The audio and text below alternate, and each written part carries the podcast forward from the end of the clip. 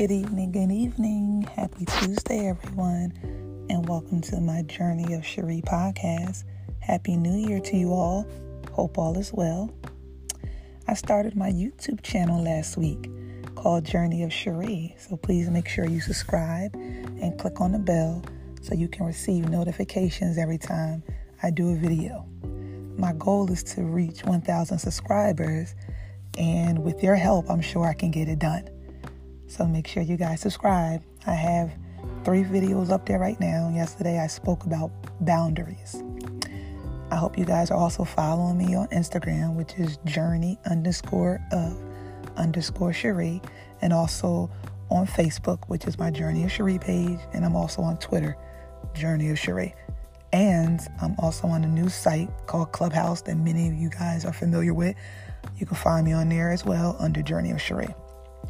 Thank you for your continued support and love. All of my merchandise is sold out, guys. Thank you, thank you, thank you so much.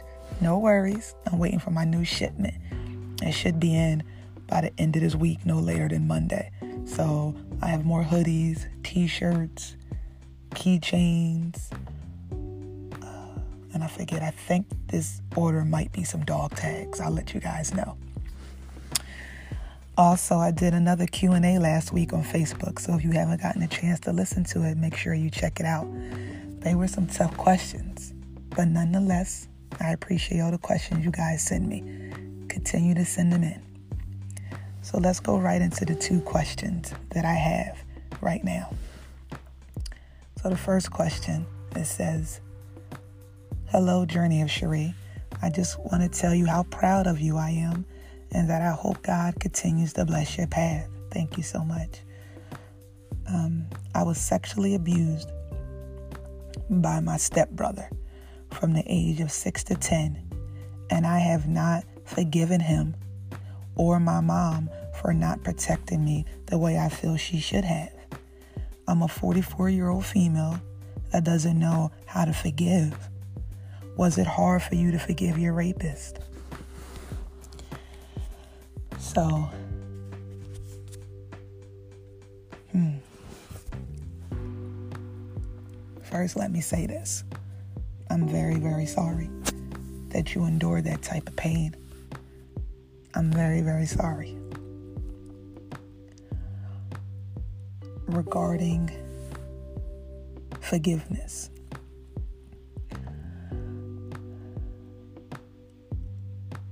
Yeah, it was hard to forgive him it was hard to forgive him because we were cool at first, so I thought. And so for him to do what he did to me, I felt betrayed, violated, hurt, confused, scared, a bunch of emotions. And so it was very hard to forgive him. I didn't even know what that looked like. I didn't know how to go about forgiving him. And so that's why when my mother put me in therapy, that was the best thing that could have been done for me because in therapy I had learned so much about rapists and what it is they seek, why they do the things they do. And so it allowed me to understand that it wasn't my fault. And I had to forgive myself for all those feelings that I was having about why this happened to me. Maybe if I'd stayed in the house like my mother told me. So it, it was a lot of blame that I was placing on myself. And so I think it took so long to forgive that person because it took a long time for me to forgive myself. But once I started healing over the years and I was able to forgive myself, I don't know when it was that I forgave him. But I knew when I forgave him when things didn't hurt as much anymore, when I was able to talk about what happened to me. So, yes, it was hard to forgive that person. And I completely understand why it's taking you so long to forgive. And since I don't know more, a lot about your story, I would like to know if you ever were in therapy. And if you weren't, maybe you should really consider that because it helps release so much of that pain and hurt and shame that I know without a doubt you are holding on to. And so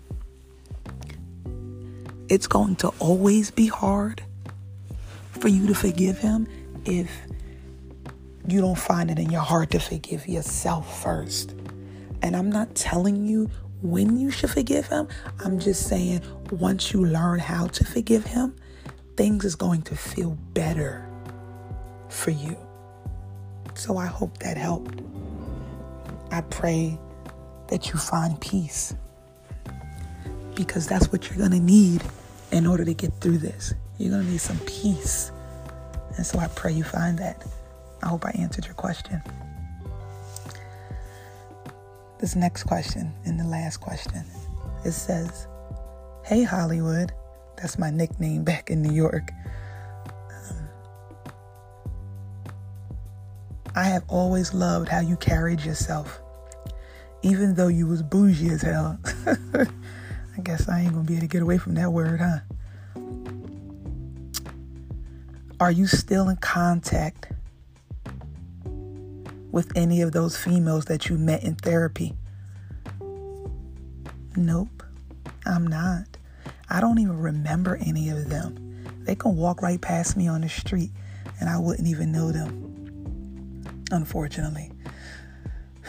Besides the fact that I have suppressed so many things in my life, I'm sure even if I wanted to, I wouldn't be able to remember them. I was dealing with a lot back then. So I remember them when I needed to remember them. We helped each other get through some things, but as I'm sitting here now, I can't even picture their faces. Was many years ago. Thank you so much for these questions. I hope I answered them. Please, please continue to send your questions. You can send them, like I always say, if you have my telephone number. Excuse me. You can text your questions to me. Um, you can inbox them on Facebook. You can DM them to me on Instagram. And if you even want to, you can leave me a question on my YouTube page under any one of my videos if that even works for you because I understand there's a lot of people that are on YouTube that are not on any other the social platforms that I just named. So whatever works for you. Or you can send it to my email, which is journeyofcherie at gmail.com. All questions, excuse me, all questions, and I mean all questions are welcomed. Thank you guys so much. So today I'm going to talk about my father. And I'm going to need you guys to bear with me because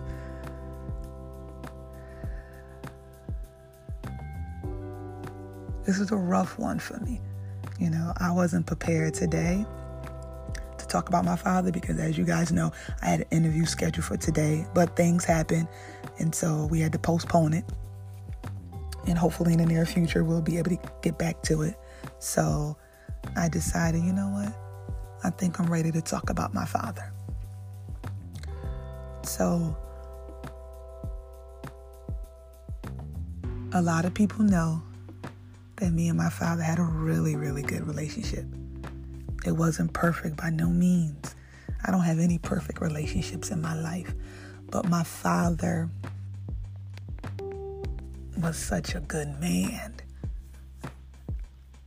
You hear me? My father was a good man, flaws and all, because my father was flawed. Like many of us, he was flawed, right? And he had some things about him that uh, I didn't like.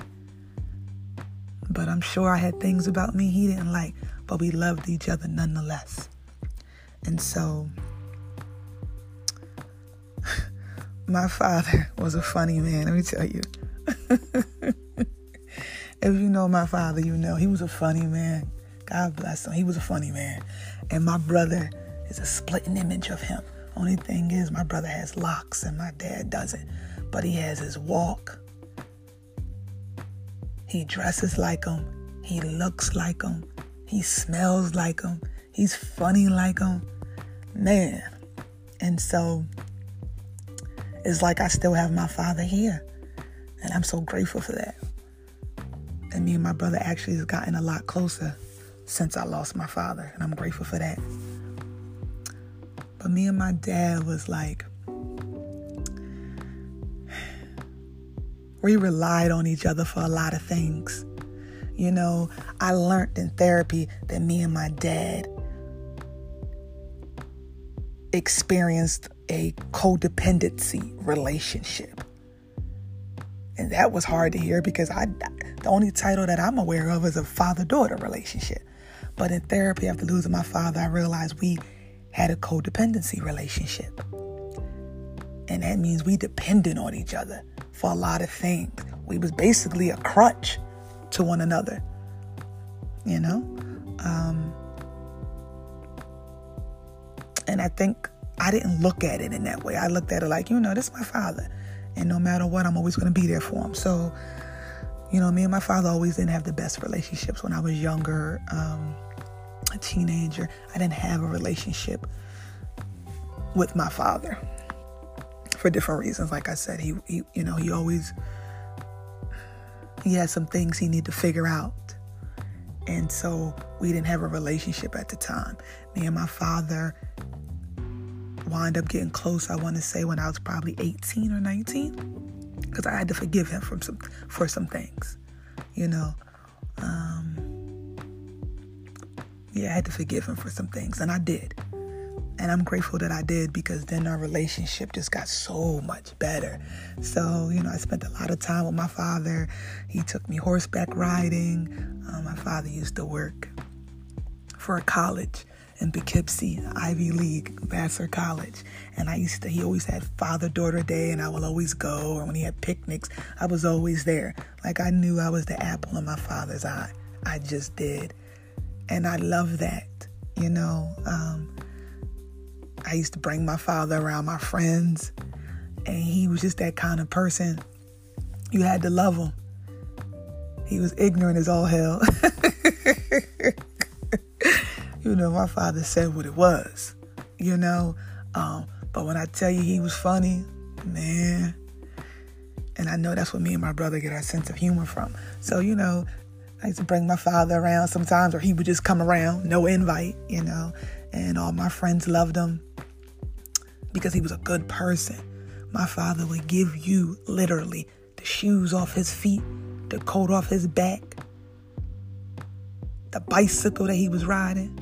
He ain't giving up no cars, but he'll give you the bicycle he was riding. He'll put money in your pocket. He'll take you to go get a drink because, yeah, my father used to drink. And he was a good person. I mean, just an all around good person. Um, and you either loved him or you didn't. And if you didn't, I know why you didn't. Because he either did some things he ain't had no business doing, he either said some things that I know he had no business saying. Um, and then after he do all that, he want to come back apologizing. and I used to always tell him, you can't apologize to everybody because my father used to know how to cut. When he, he could cut you with some words.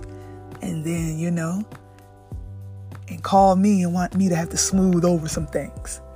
So, and I tried to all the time. Sometimes it worked, sometimes it didn't. But he would call me, Ree.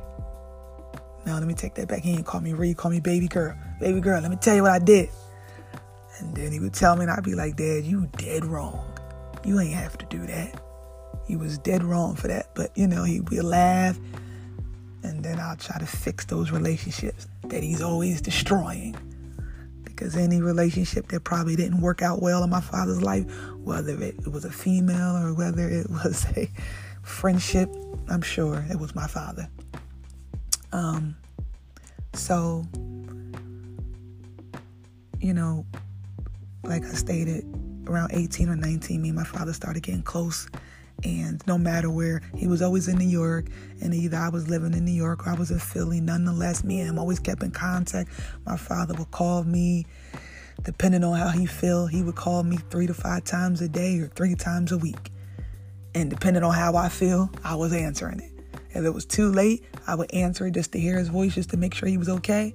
But then if I knew he was over there with the music playing and something in his hand, I'm like, oh, I ain't doing this with you tonight, Dad. You you over there grooving. You in a good space. I can't do this. But I always try to answer his call just to make sure he was okay.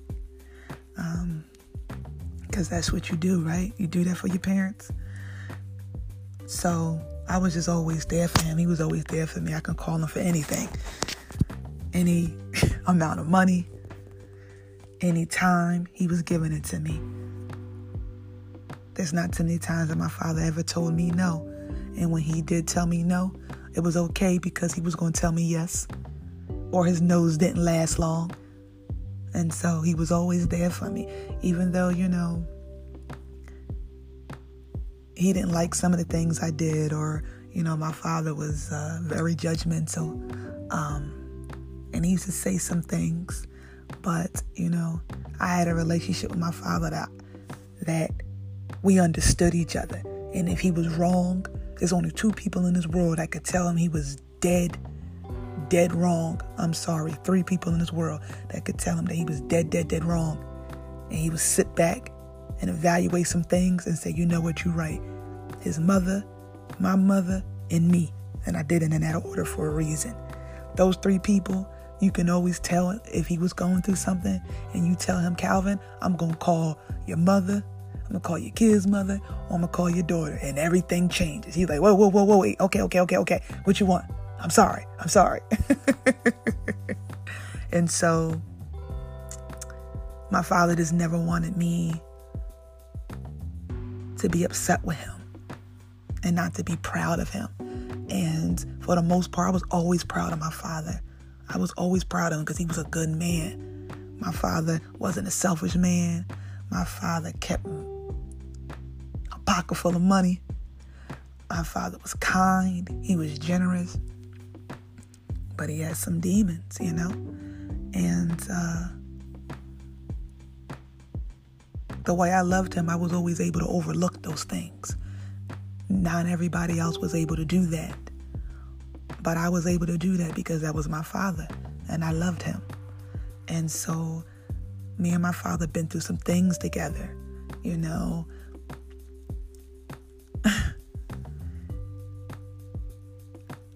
we've been through some things together and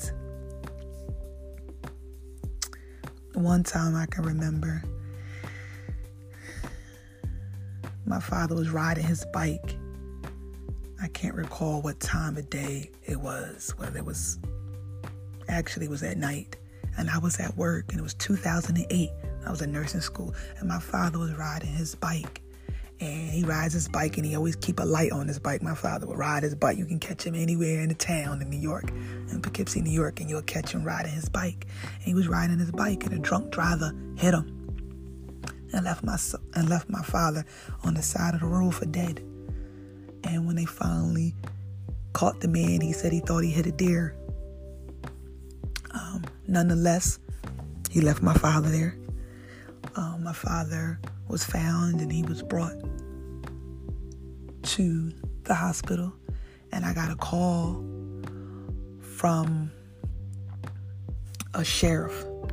And he was telling me what happened and told me that I needed to hurry up and get there. And I made my way there.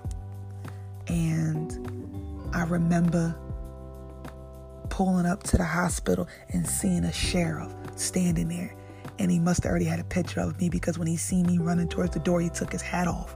And so to me, I didn't think at that time, okay, this is a sign of respect for me. I thought he was telling me that my father was gone.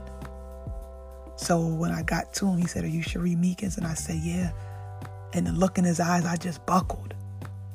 And he caught me and he was like, I'm to take you to your father. So as we walked down the hallway, they was rolling this person by in a stretcher, and my heart just went out to that person because I was like, oh my God, what happened to that person?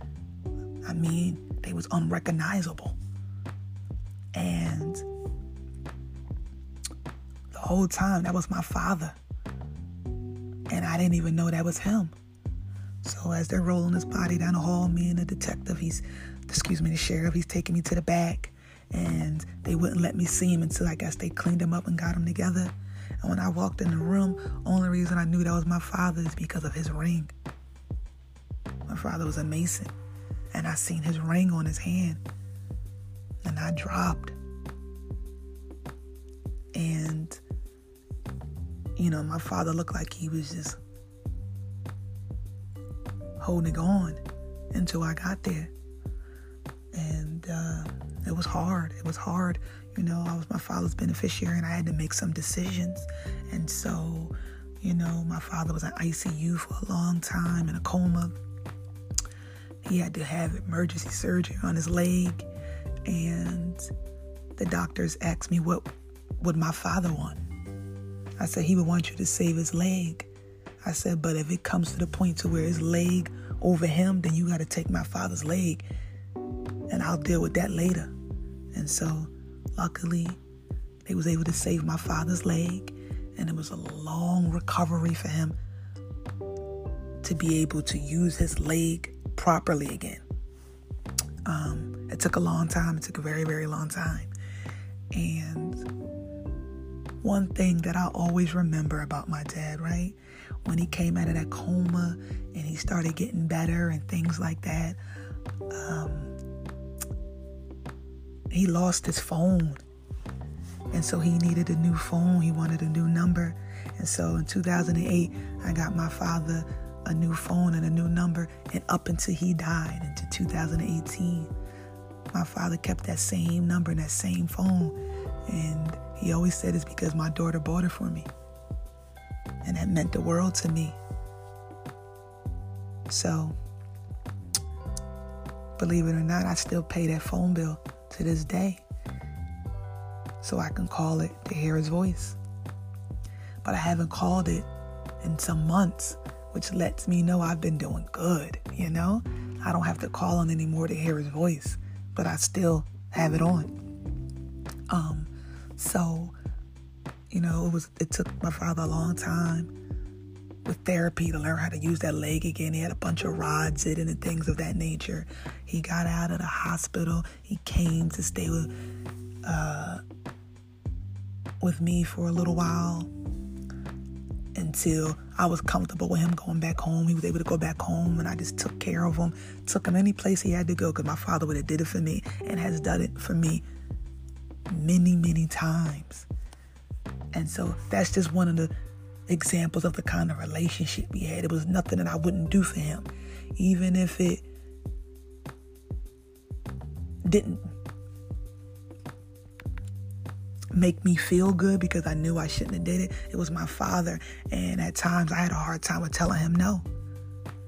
And so did he. And so it was kind of like if I tell him no, he gonna get it done either way. So I needed to make sure that he was fine, so I would do things for him. You know, um, one in particular, you know, my father enjoyed his alcohol, and so, you know, a lot of times I didn't, but a lot of times, you know,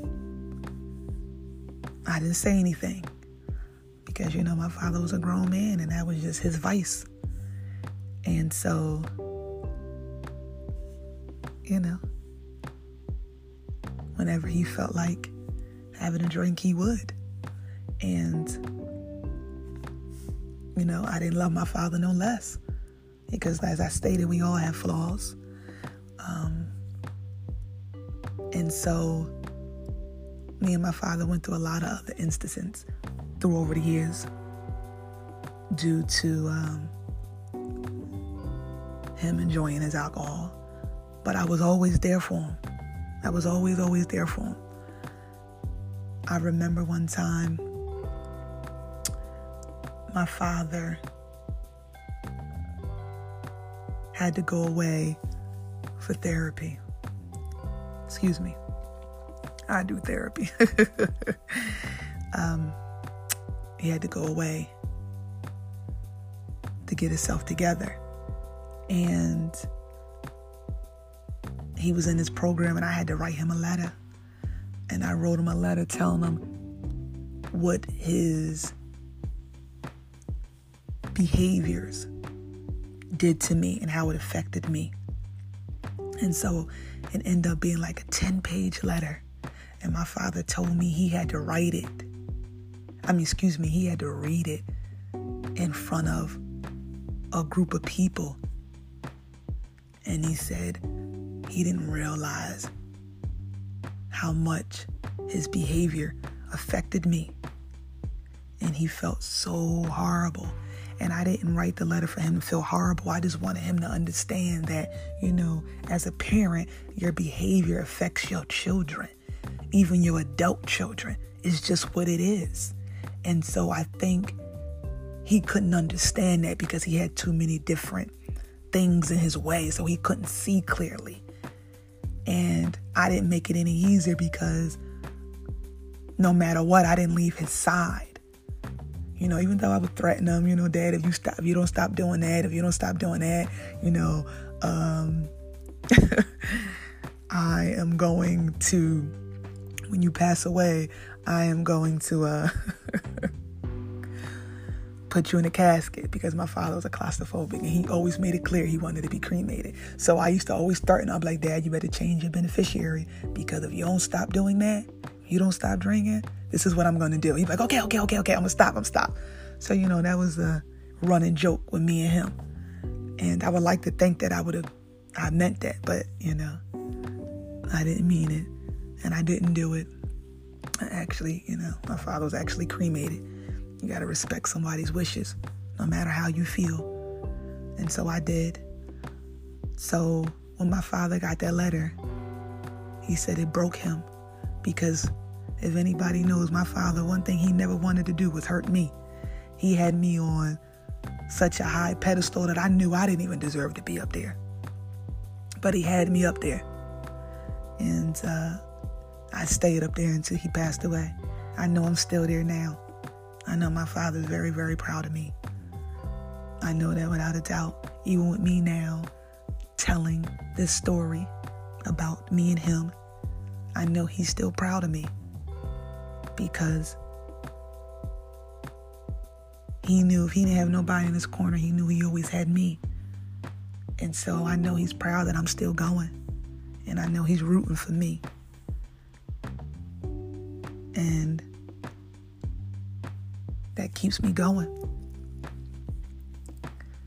So, fast forward to 2018, and I'm out for Father's Day with my son and my ex-boyfriend and we come home and it was it was strange because I called my father twice or three times that day and I'm blowing him up calling to wish him happy Father's Day and he kept going to his answer machine so I'm like you know what my dad either lost his phone again because he has a tendency to lose his phone, or I was like, oh, he must be, you know, with a young lady and he can't talk to me right now. But either way, I said, when I get home later tonight, I'm going to call him and I'm going to give him a piece of my mind.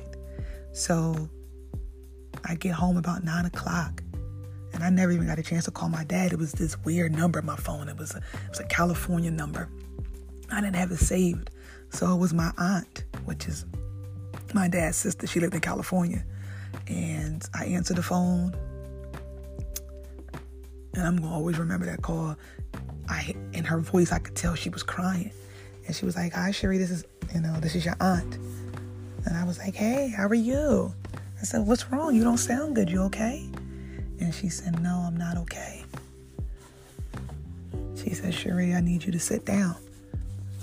And you know, everybody knows what that means. I said, Sit down for what?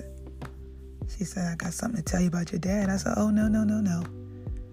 And I remember saying, Hold on, whatever you need to tell me, you have to tell my boyfriend. And so I gave him the phone. I said, Listen, don't let them tell you something happened to my father. Please don't let them do that. And I gave him the phone. And I walked off and I'm pacing. And the next thing I know, he gets off the phone and he walked towards me. And when I tell you, he looked like a ghost. He was so pale. And I knew he was walking towards me slowly, you know, and I had my hands out. I'm like, no, no, no, no, no. Stop right there. Let me ask you some questions. I said, we're going to do this, okay? He said, okay. I said, Was it about my father? And he said, Yes. I said, Is he okay? He said, No. I said, Okay. I said, Did someone kill my father? Mm.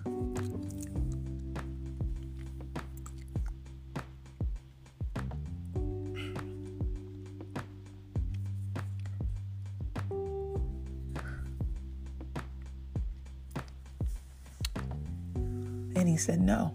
I said, Okay. We doing good here. I said, Is my father gone?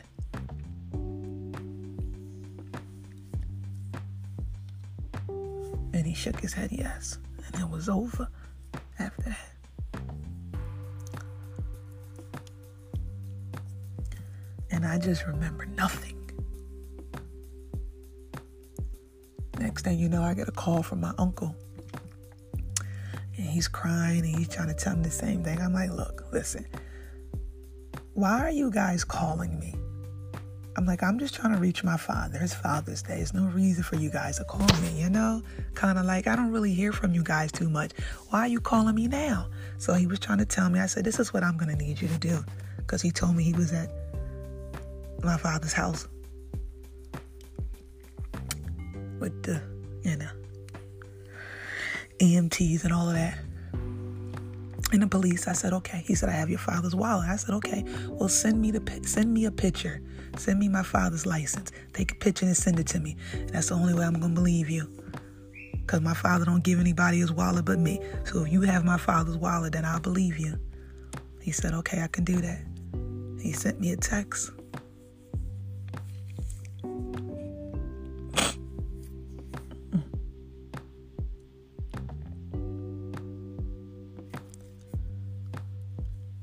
and it was a picture of my father.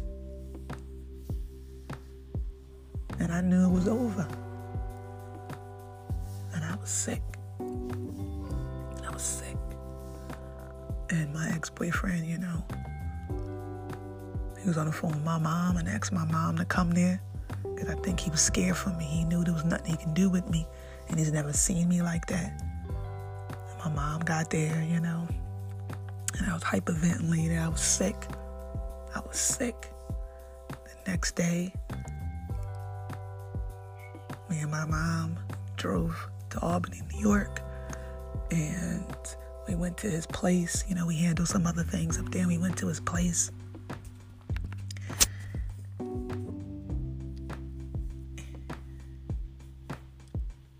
And I, I, I just, you know, I just couldn't believe it. You know, I'm in his place and he's not here.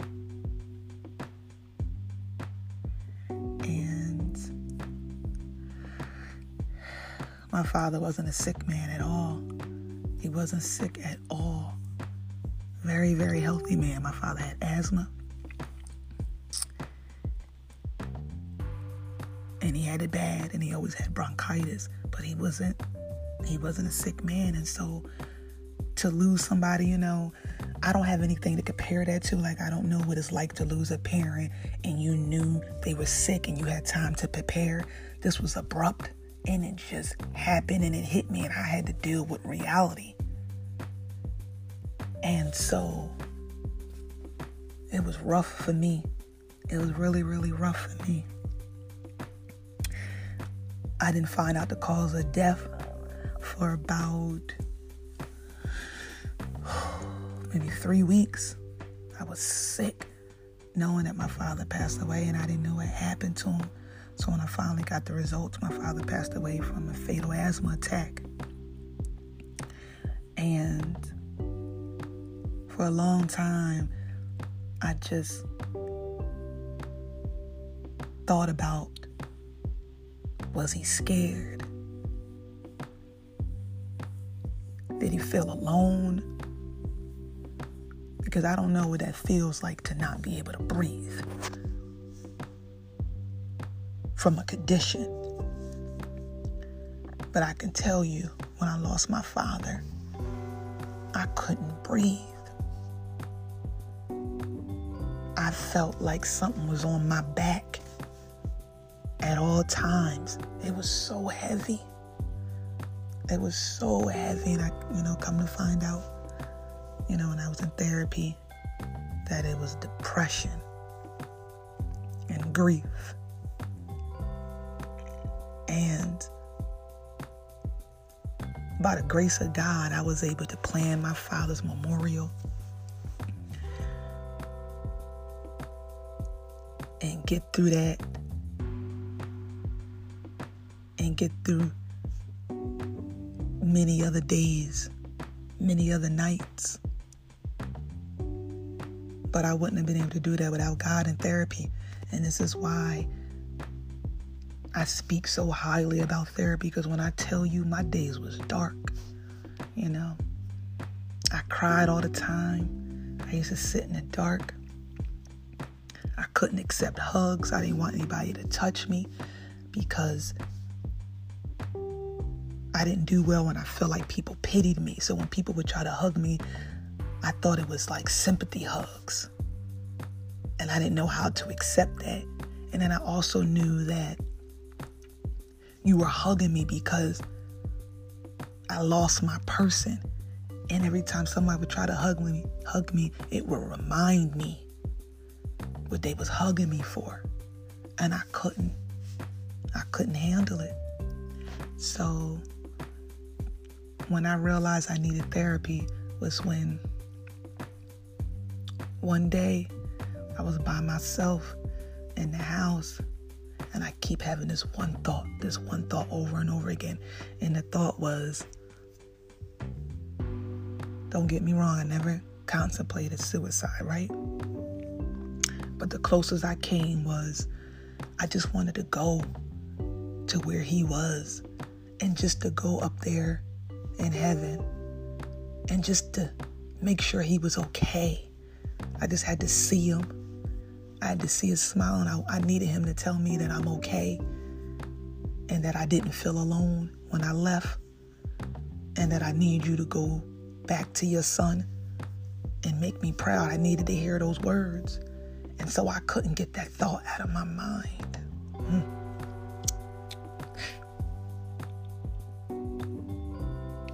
couldn't get that thought out of my mind. And so I got scared. Said, you know what? I need to go to therapy because I need help. I need help sorting out my thoughts because I'm somebody's mother.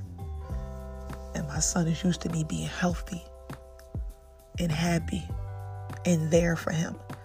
And he deserves that. And so I needed to get back to that person. And so I went to therapy and it was hard. Because you know, you're sitting in front of somebody and they're talking to me about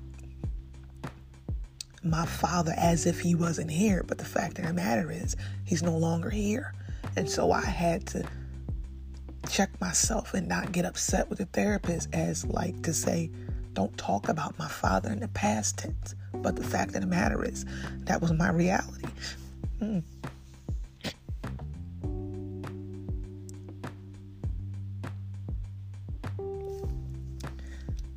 That was my reality. And I needed to accept what reality was moving forward. And so I started getting better after a few months. I started getting better. You know, when I first went in there, she wanted to give me a hug and I couldn't let her hug me.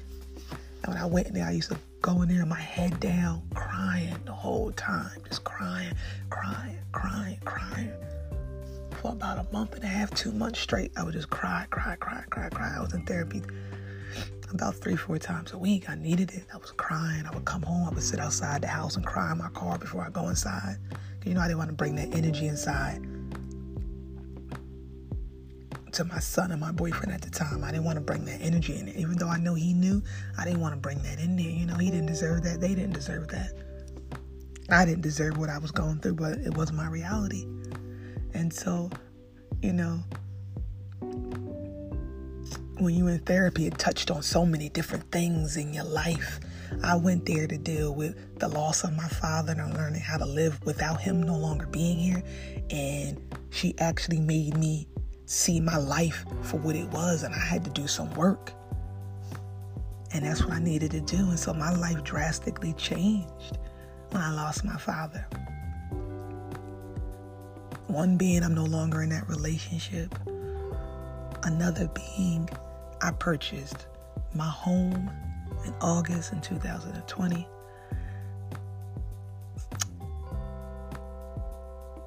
And many other things. But I remember the day I felt peace after losing my father. It was actually six months after losing my father. I woke up one day and I just had joy and peace in my heart. And it was kind of weird because I was like, oh my God, is it too soon? It's only six months. And I feel okay and I'm happy and I feel at peace and I have joy is this wrong? Is this too soon? Because when I tell y'all, I couldn't see the light at the end of the tunnel. I couldn't see it, and I never thought I was going to be able to come up out of that. I thought my son was going to have to grow to love a different mother. I thought I was going to just be a totally different person in a bad way. But when I tell you God is so good. God is so good. Because when I tell you, I have been great. I'm not even going to say good. I have been great.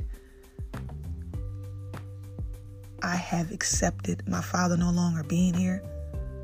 And I've been good. Let me change that word. I've been great. Once I started experiencing joy and peace.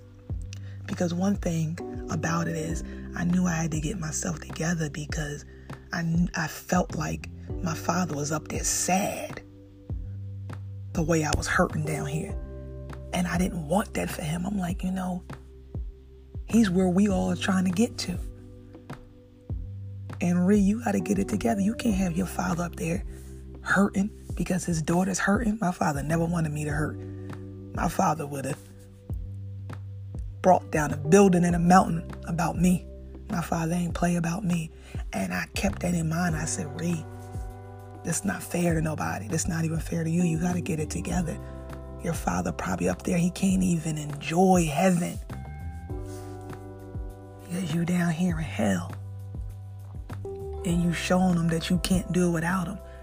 And you and Meekins, you ain't built that way.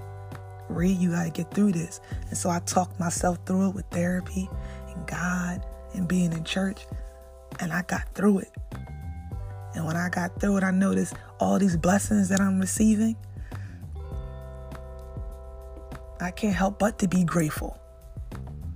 I can't help but to be grateful.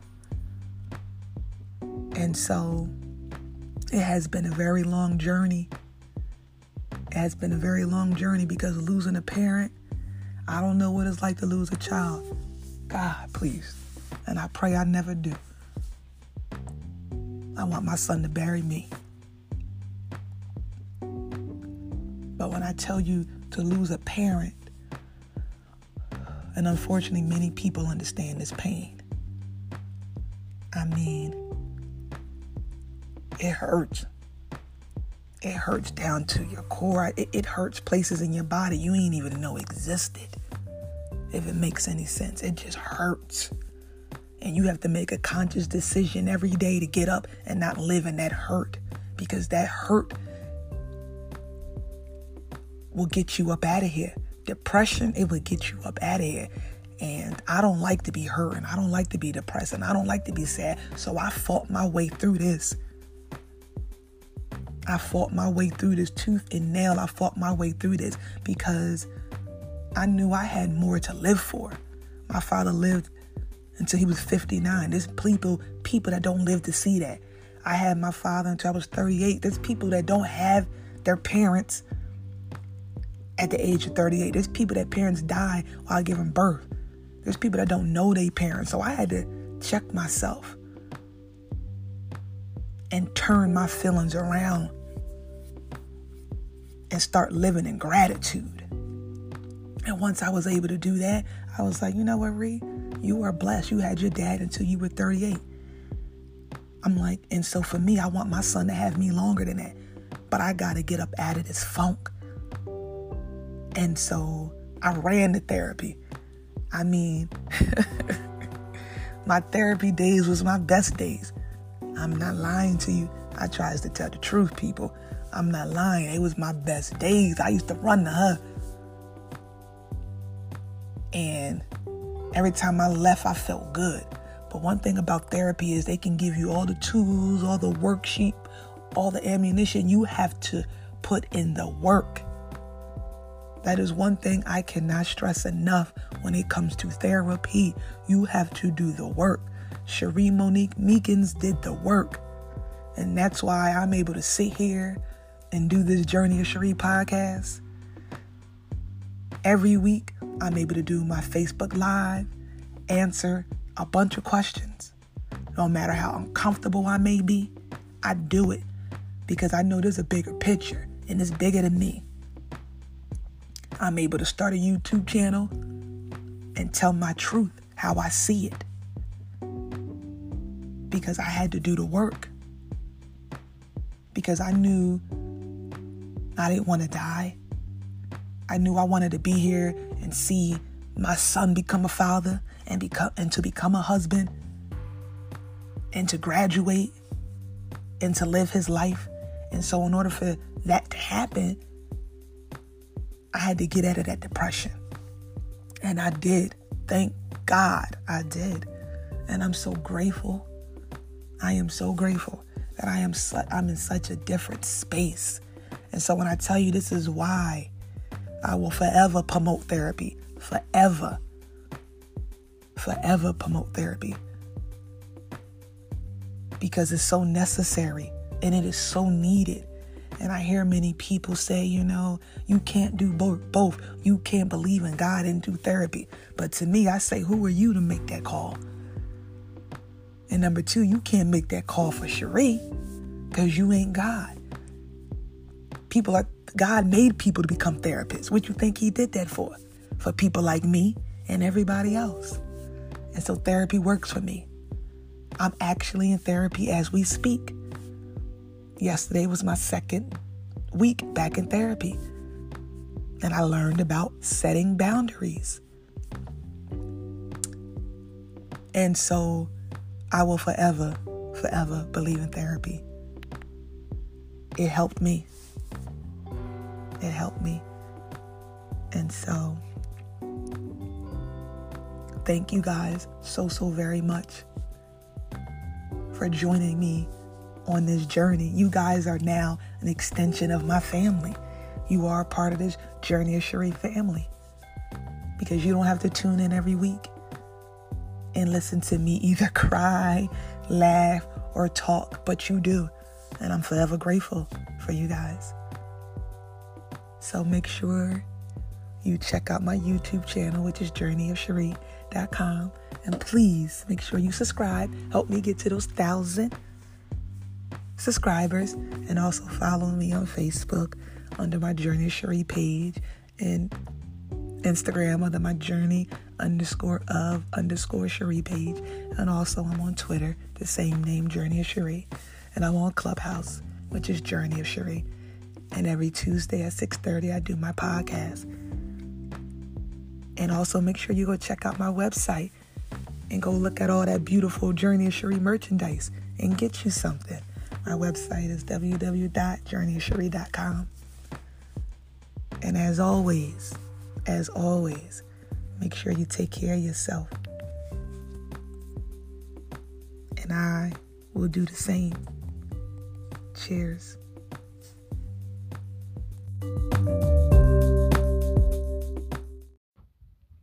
Hi, this is Eli. Mommy, I'm very proud of you and I love you.